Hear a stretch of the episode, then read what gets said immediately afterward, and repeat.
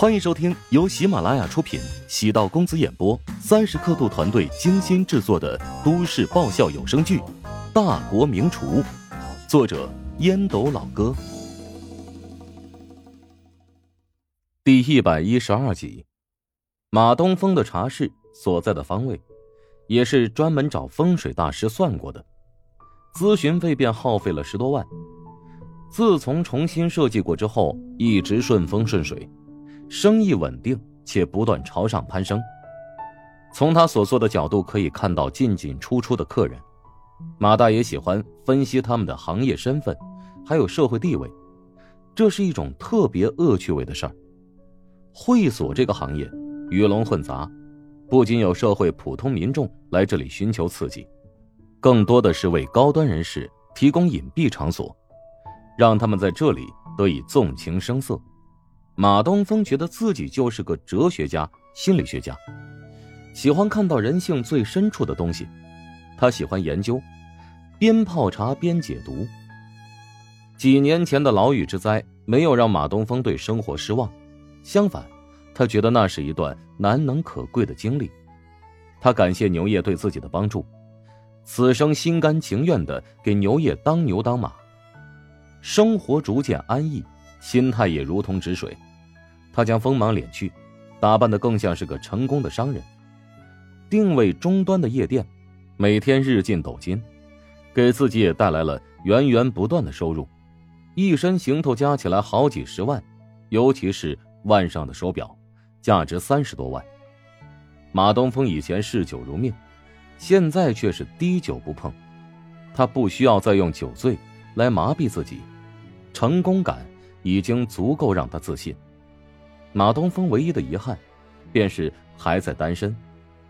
曾经结过婚，当初纠纷也是因为有人欠了钱，还骚扰了妻子。他在一怒之下断了对方的一只手。让他没想到的是，原本承诺等自己三年的妻子，在第二年就提出跟自己离婚。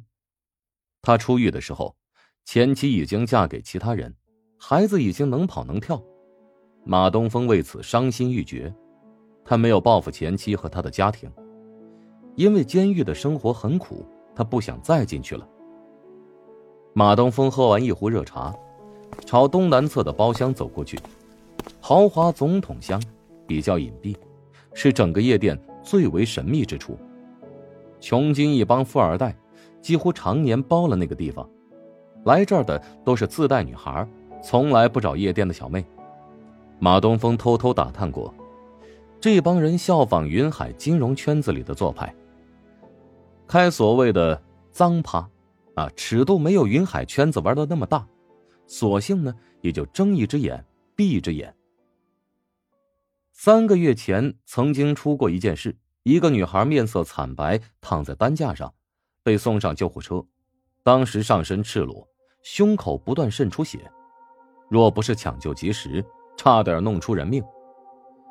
从给里面服侍的少爷口中问出，女孩为了拿到三十万，心甘情愿让人在自己胸口咬掉一块肉。富二代们原地也请了外科手术专家，可以现场进行缝合手术，结果没想到女孩体质有问题，凝血指数很低，造成大出血。后来那帮富二代凑了一大笔钱给马东风，迷信的马东风为此找来大师。特地做了一场法事，也就不再追问。从那以后，马东风每次都会定期去提醒一下那帮追求刺激的小孩玩归玩，还是要遵守底线。马爷，外面有人找你。穿着白色衬衣、黑色马甲的男子凑到马东风身边，轻声说道：“马东风挑眉，黑猫还是白猫啊？呃。”不认识，一个生面孔，周冲带来的，还有那个丁禅，他也跟着过来了。男子面色有些担忧。上次周冲是被扔出去的，现在带了人过来，极有可能是找回场子的。马东风在男子肩上按了按，没有说什么。他向来不怕事，周冲的底细他也有所了解。前段时间曾经做过一件天怒人怨的傻叉事情。如今被父亲直接赶出家门，何况，周冲这富二代的水平，跟神秘包厢的那群富二代相比，显然还不是一个级别和层次。马东风远远的看到站在周冲身前的男人，年龄不大，比自己要小好几岁，标枪一般站着，极普通的服装却遮不住他身上温和中藏着凛冽的气质。眼眶略深，一双眼睛看东西的时候没有焦点。似乎迷迷糊糊，却又泛着透明。马东风的目光落在丁晨的脸蛋上。女孩与前妻有七八分相似，尤其是一双宛如秋水的眸子，柔情似水，仿佛会说话似的。论整体打分，前妻绝对没有她漂亮。男人将某个女人与自己的初恋或者前妻相比，更多的是想用情怀说服自己。为何心动？或许两人从头到脚根本一点都不相似，但是那些并不重要。丁婵刚来到夜店上班的时候，马东风便将注意力放在他身上，并且暗中还让人偷偷照顾。只是没想到，丁婵来这里上班没几天就彻底消失踪影。马东风甚至还为此失落了好几天呢。做这一行，如流水宴席，人来人往。习以为常。再次见到丁禅，还是有为之心动的感觉。没有浓妆艳抹，气质清新自然，宛如一朵俏丽的雪白栀子花。马东风冲着丁禅一笑：“哼，好久不见。”丁禅下意识的朝乔治身后挪了挪。马东风的眼神很凶。他虽然在夜店没工作几天，但听说过他的江湖传闻。